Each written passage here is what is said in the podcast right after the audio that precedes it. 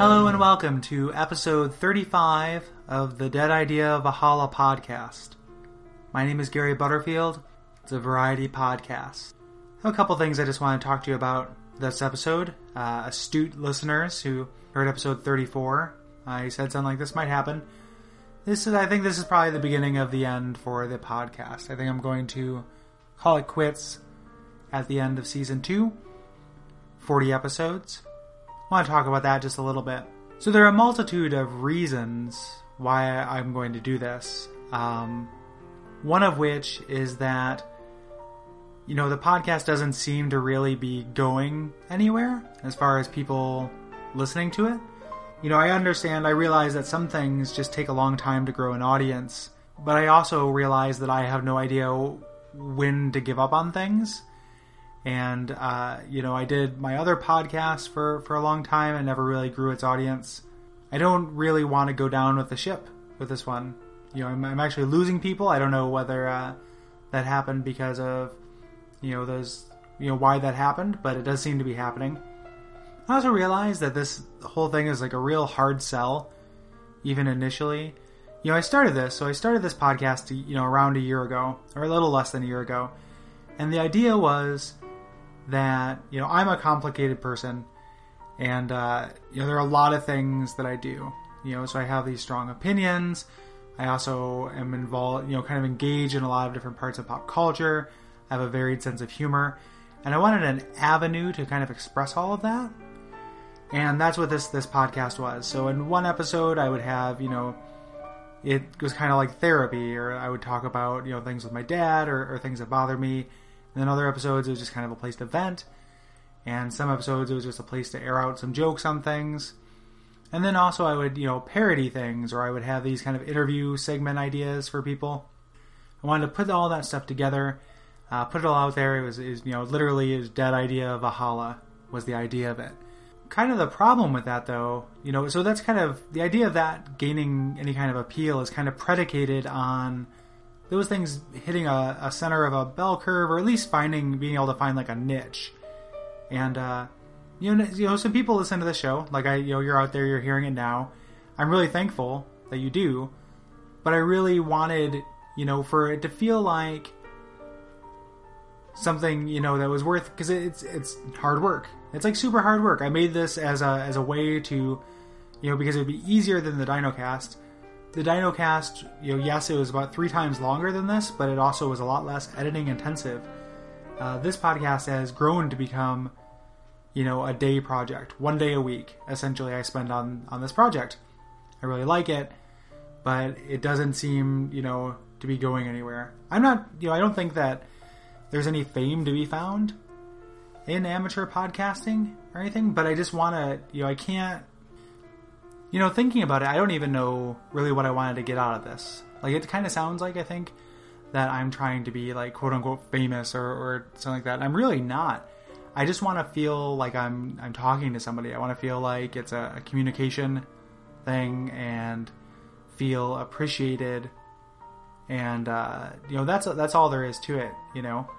And then just kind of the deafness, you know, is just, it's not, the void's not working for me anymore. I don't have time left in my life for the void. That is the lesson that I learned in my 20s, now that I'm 31. No time for the void. You know, anyone who says that they do something without, you know, an audience in mind, that they totally do it for themselves, I don't really believe that. You know, I think that, you know, art really is communication. You know, that's what you're doing. And without that kind of encouragement, or without, you know, feeling that, it's really, you know, it's too hard for me to go on, at least now, you know, with this. My buddy Cole, who I do Watch Out for Fireballs, he just did the first year of his Those Damn Ross Kids podcast. And at the end, he's talking about, you know, how it's given him kind of a purpose, and how, you know, he felt a little bit like a rock star when someone would respond. And I definitely got some of that. You know, I got a little bit of, you know, feeling of identity. And I felt really good when people did respond, you know, and I felt like I did actually reach people, but not to the degree that I wanted or needed, kind of in the cost-benefit analysis. It doesn't mean I'm going anywhere, that I'm not going to be not putting things out and creating, because that's who I am, so that's still going to happen. I'm going to have Watch Out for Fireballs, which is doing really well, which is awesome. And I'm not saying that, you know, I need this. It's not some kind of ransom thing. I don't want to make this sound like, you know, oh, you know, people aren't paying attention if, you know, that's the only reason why I do it. It's not the only reason why I do it. I just want to have a less regimented way to get out these ideas.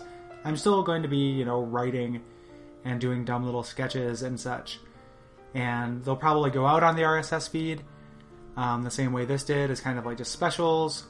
So if you're interested in what I'm going to be doing in the future, if you like me, you know, keep your RSS feed open, keep your iTunes subscription open. I want to experiment a little bit with like YouTube's kind of video editing and putting things out there that maybe will have a little bit wider appeal.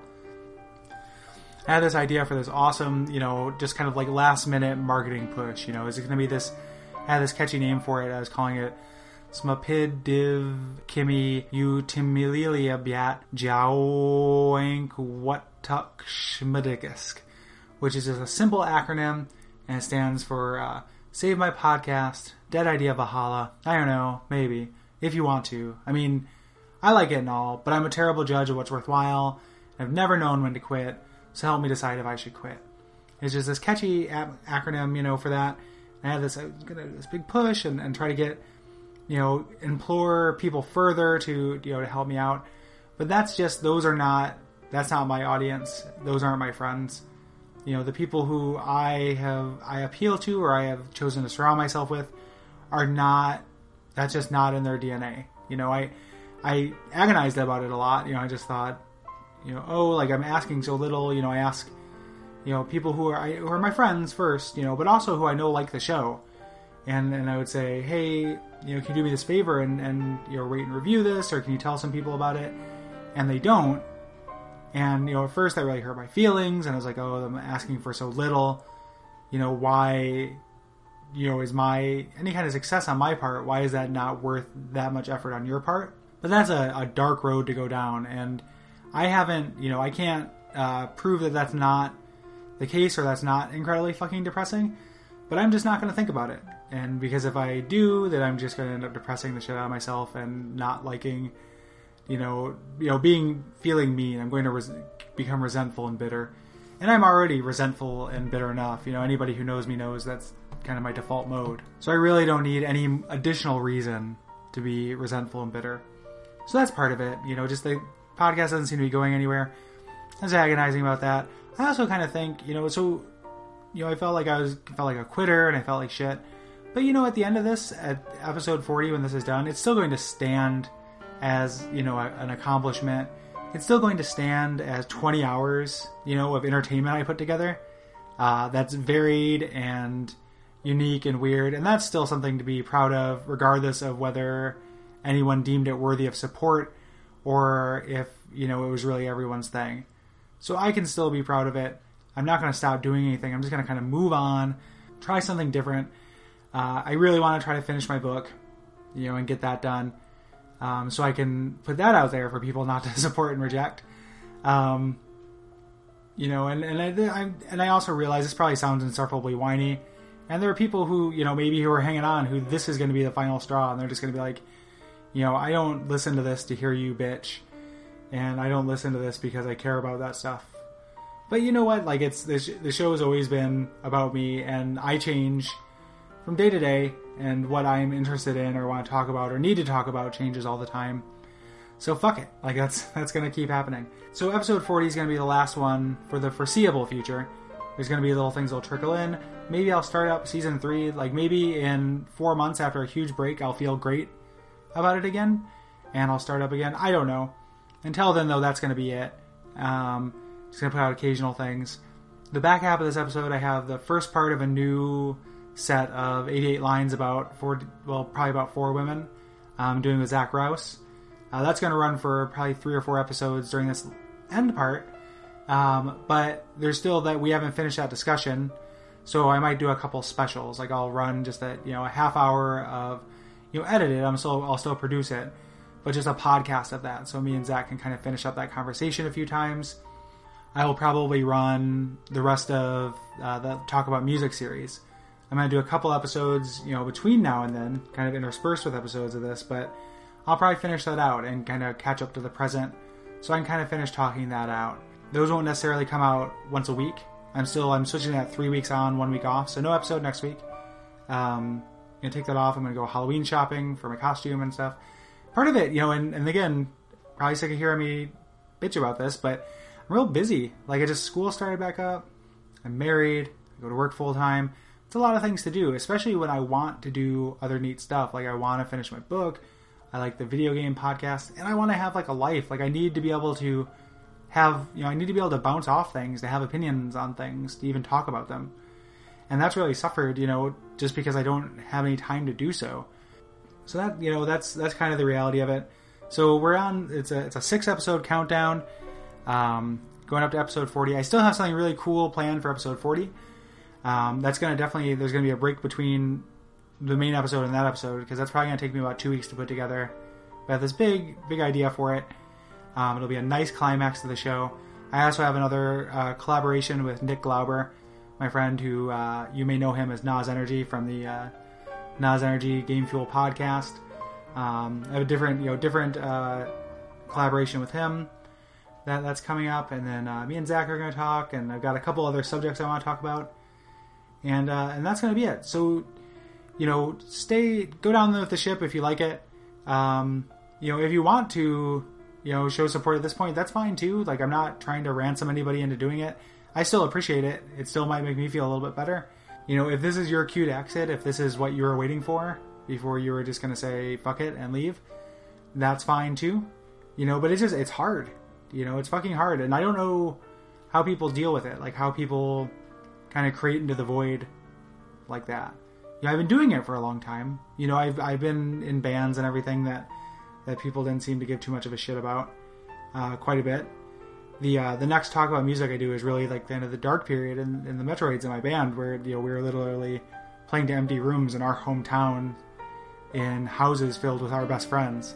Depressing as shit. Like, and I don't, it's the exact same, you know, I don't have a way to justify that or think about that in a way that isn't terrible. So I kind of have to just think around it, or it's going to bum me the shit out. Sorry, this first part of this episode is just kind of house cleaning. Again, you know, I don't have anything plan to talk about. I'm just going to play a song and then me and Zach's conversation. But I have some interesting things, you know, coming up. I've had this episode about cats that I wanted to do since I started the show. That will be good. And I also started taking a class. I started school again, and I started taking a class called Role-Playing Games as Literature, which is about, to a degree, about, like, video games, but also about, like, Dungeons and Dragons and such. And I was interested in the subject matter, and it sounded easy. And for some reason, you know, every time I decide to be an optimist about something, you know, life kicks me in the balls and teaches me not to. So I thought maybe it would have some, you know, I'm interested in this hobby, maybe there are other people who are interested in this who are not terrible. And instead it is the fucking, like, grognardiest class. Like, these people are hilarious and ridiculous, and it smells bad. Like, it smells like walking into a hot dog as soon as you enter the room. It's so strange and such a stereotype, and I'm sure I'm going to get going to talk about that for an episode too, because so far that has been hysterical and incredibly frustrating. So here is a song I'm going to play for you, and then the first part of the new 88 lines.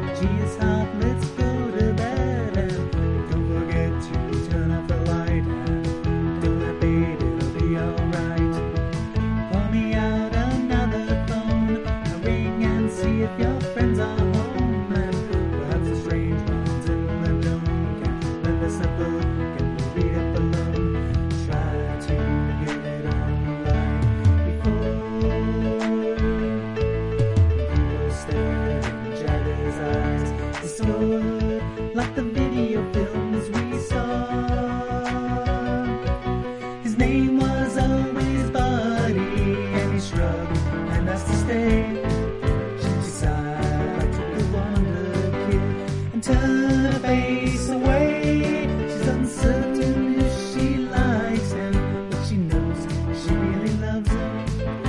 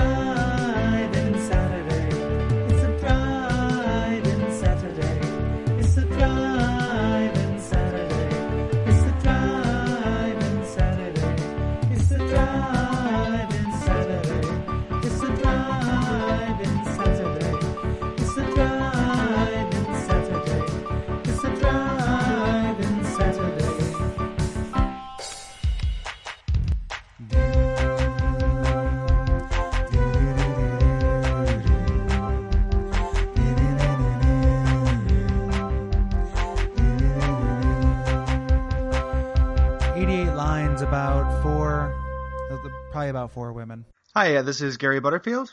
And Zach Rouse. And this is segment 4 of 88 Lines about probably about four women.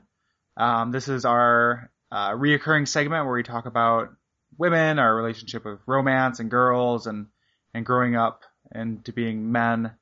And our debilitatingly sad pasts with those subjects. Yeah. So when we left off last time, which was quite a while ago, so if you want to go back and listen to those, it's the late teens of the first season. We left off, we were in high school. So I think we were basically just starting high school. Yep. And then in a large way, that's kind of when shit gets real for the subject. When people stop being polite. Yeah. I definitely stopped being polite around freshman year and then went back for a little bit. And then never looked back. 100% real. Yeah, so this is I feel like this is the time that in the kind of traditional great American novel, American experience kind of thing, this is when you do all of those firsts. This is when you have the first girlfriend and generally, not always. And then you're me, and it carries on well into college. But oftentimes that's the case. Yeah. If you weren't a social miscreant like I was in high school, so I wasn't a social miscreant, but you were not a social. I was shy. Yes, you were shy regarding girls. I don't remember you ever being shy as just a dude. I wasn't even shy regarding girls. I was just shy regarding any sort of romantic or sexual intent. You know what I mean? Is that I was totally comfortable being friends with girls, but there was a border that I didn't cross out of fear. But I think maybe the quintessential place to start with high school is, Gary, do you remember your first kiss? And I mean, not we talked a little bit about sort of prepubescent, playing tag and kissing on the cheek and playing doctor and stuff like that. But do you remember your first real romantic kiss? Do you have a vivid enough? Is there a story there? There's not really a story there that goes separate from just kind of first kissery, with my first girlfriend in high school who, we'll talk about. I don't remember a specific moment though, which is kind of weird, but it's definitely true. I'm sure I asked, which is really stupid. It's taken me a long time not to ask. I think that's probably a pretty common experience, amongst, a lot of people, men like us, boys like us. But I Jack types like you and me. But I don't have a specific story. I'll kind of talk about in generalities a little bit later. How about yourself? Well, actually, I mean, I think your situation with it being sort of your first girlfriend is probably more common in spite of the, John Hughes movie archetype, where there's this moment and usually it happens earlier. For me, actually, it was, I was and forever will be a late bloomer. I was 17, and it was with a very good friend with whom I'm still friends, who pretty much I had a tremendous crush on for almost all of high school. If you want to not play the pronoun game, I can bleep this person's name out in editing. If you want to just use names, and then I guarantee that I will obscure their name. Yeah, I mean, it's less for my own embarrassment than maybe for result though. Yeah. But no, I had this huge crush on Cordelia, and we were very good friends, and she'd been dating this guy for an extended period of time, and it was pretty abundantly obvious to everybody and their brother that I had a crush on her, including her, and then her boyfriend graduated. He was a year older than me, 2 years older than her, and went off and was traveling in Europe or something like that, so they broke up for a while, and she and I were hanging out, and we had this weird discussion of had I ever kissed anyone, and I said, it was and I said no, and so she paused, pulled the car to the side of the road, and she said, well, fine, I'm going to be your first kiss, and I think we made out for 10 minutes, or to my perception, I think it felt about 72 straight hours. And pretty much, and it was great, and I was excited and thought it was my John Hughes moment where the nerd finally landed the girl. And then pretty much the next day for some, theater-related function, we were hanging out, and she very calmly told me that she felt nothing about it, and that she tried really hard to like me, but just didn't. So I said, all right then. So that's I didn't say all right then. I actually was a miserable, shitty mess for her. Yeah, that's definitely the high school crush that I remember for you being kind of the defining one. I think there were some other girls later, but That's the one that I associate, at least with the high school feeling part of high school. Oh yeah. You know, when we were kind of, you know, I was in my senior year and when you were in your senior year and I had graduated, there were other girls, but this is the one I kind of associate with that.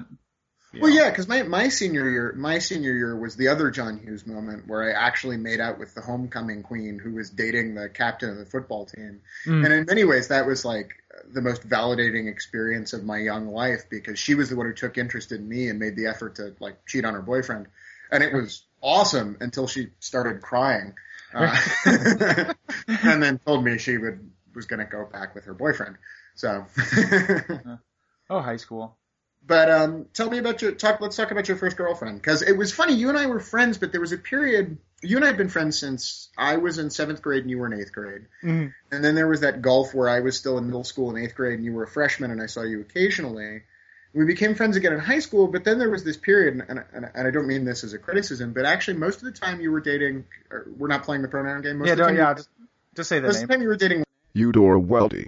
I felt like – I didn't see you that much because you were very much – so I was not close to that relationship. I didn't sort of see it.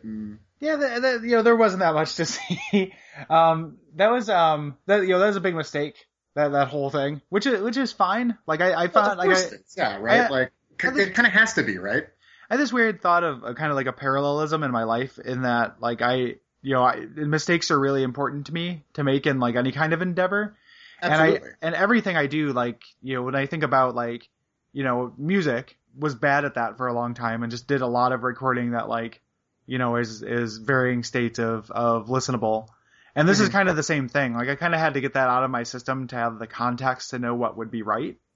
Absolutely. You know, pretty much it was the same case with this first girlfriend where I was kind of, you know, real into this idea of getting a girlfriend and, because of, you know, and got this girlfriend who was not appropriate and not a good fit for me, but proceeded to stay with her for a really long time to kind of get all that mistake out of my system and realize it.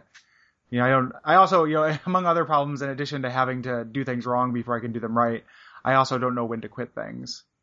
So, well, there's also with regard to relationships, and I think certain people don't grow out of it, especially now that, you know, I'm just barely still in my 20s. You're in your 30s. Most of our friends are at the youngest mid 20s and at the oldest mid to late 30s.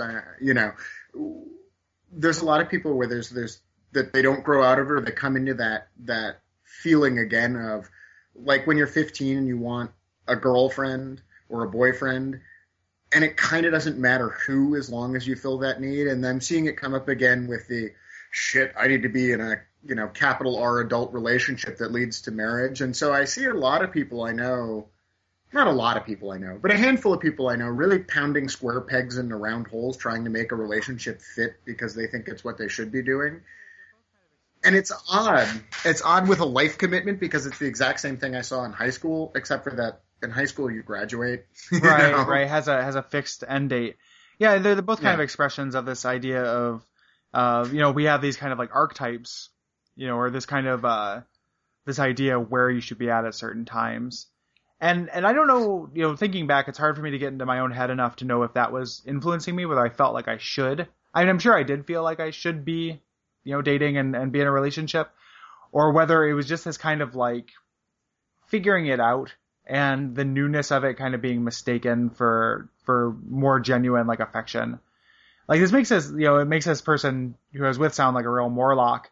And like, you know, there's just really inappropriate. Like, she's fine, but it was really, you know, it was really wrong. Like, not a fit at all. Oh. Yeah, I've been through that, maybe, like, again, cause I'm a late bloomer, maybe later in life. But I know when I first moved to New York, I dated a girl for like 3 months, and it was sort of inappropriate, just by personality type. And I was older than her, not like inappropriately older than her. Yeah. She was still in junior high school. No, she was like still in college, and I'd been out of college for 3 or 4 years at the point we met. And I would go to these dorm parties, and her college friends, like, I was the grown up, so I was the one guy at the party who could drink whiskey without having to put fruit juice or Coca-Cola in it, you know. And I finally realized how much older I was, at least in life experience, than them. And one of her friends asked me for advice on how to file her income taxes. Oh. And I actually said to her, I'm 24. I'm not your dad. Yeah. You know? But I do think that I found in that situation where it was like the comfort of having a girlfriend, like having that. You described it to me years and years ago as there's like both the person you're dating and you're with, and there's also sort of the office of being girlfriend. And you said it's like if you don't own a sofa, you really worry about having a sofa. Then you get a sofa and you don't think about not having a sofa anymore. Yeah, totally. Well, and just kind of just real quick, going back to that kind of inappropriateness, I think the reason why that was such an issue for me is also because it's high school and you're still trying to figure that out about yourself, you know? So I didn't not necessarily understand what would be right for me because I didn't know, you know, what me was at all, at the risk of sounding like an Oprah book. Like, you know, I was still trying at that time, especially specifically when I started dating that girl, I was really experimenting with this kind of like, you know, identity thing. Like I was real, like I was, you know, it was like real dark and I was real metal-y and you know, all freaky and crazy, and it was the kind of thing where, like, you know, girls would... Yeah, you were borderline approaching goth and everything, but... Yeah, it's real, you know, and I tried. I tried at that music thing, too. You bought some Bauhaus albums. I tried, but it was garbage, so I didn't. But it's the kind of thing where it's like, you know, I would... Well, Bowie has a crossover goth. Oh, totally, so you were... Yeah. And there's, you know... but there's the kind of thing where, you know, I would let... like, there would be girls in class who were, like, friends who would, like, want to paint your nails... You know, because it was this weird subversive thing, and I would be into it because, like, one, it was like some kind of attention, but also two, because you know, I was fine just presenting something, you know, like fine, you know, fuck them, you know, I had a lot of adolescent, you know, fuck those squares, like I'm gonna, you know, blow their minds kind of attitude too, and all these things kind of coalesced into me convincing myself I was the kind of person who should be dating the kind of person that was. Yeah. Yeah, and I also had this. I had this weird thing too, because my first girlfriend came late. I think it was like only 2 or 3 months, and I can't remember if it was. I think it was like the end of my senior year of high school into the summer afterwards.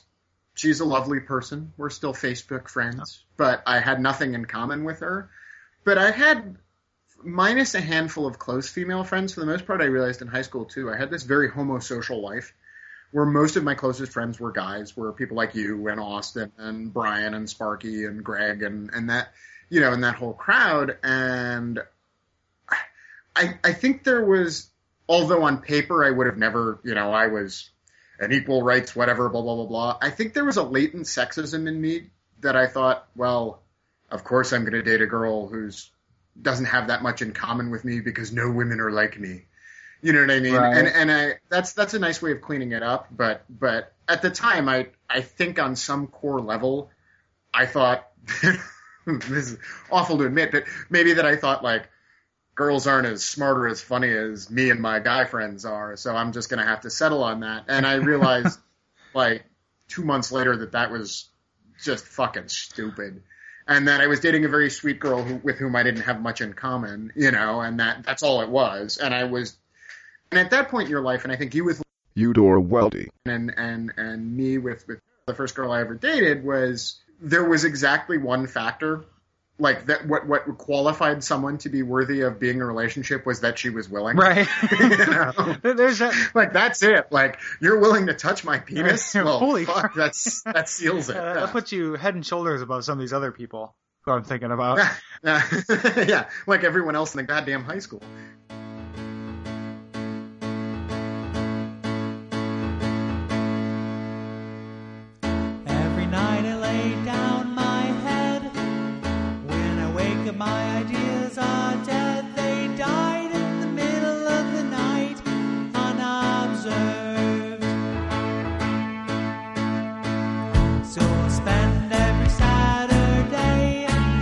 While all the boys go out and play, I sit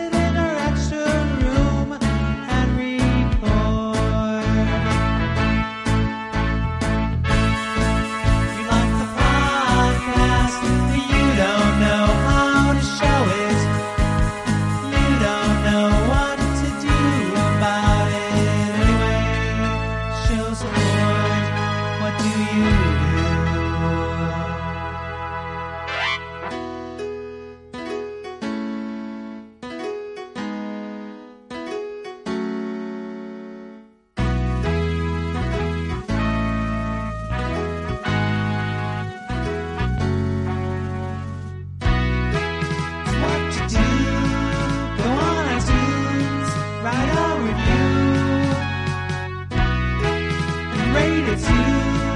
I know I do the same for you.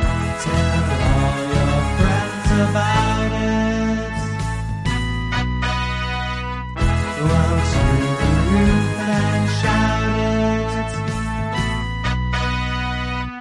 to the roof and shout it. Hi, this is Gary Butterfield of the Dead Idea Valhalla podcast. If you like the podcast, please tell your friends about it. Join it on Facebook, follow it on Twitter, send me an email. Go to your local library, read a book. You don't actually need to drink 8 glasses of water a day. That's a myth. Just drink water when you're thirsty, listen to the podcast when you want to, but tell people about it always if you like it. I really appreciate it. Go to www.deadideavalhalla.com. Thank you. From the bottom of my heart and the top of my heart.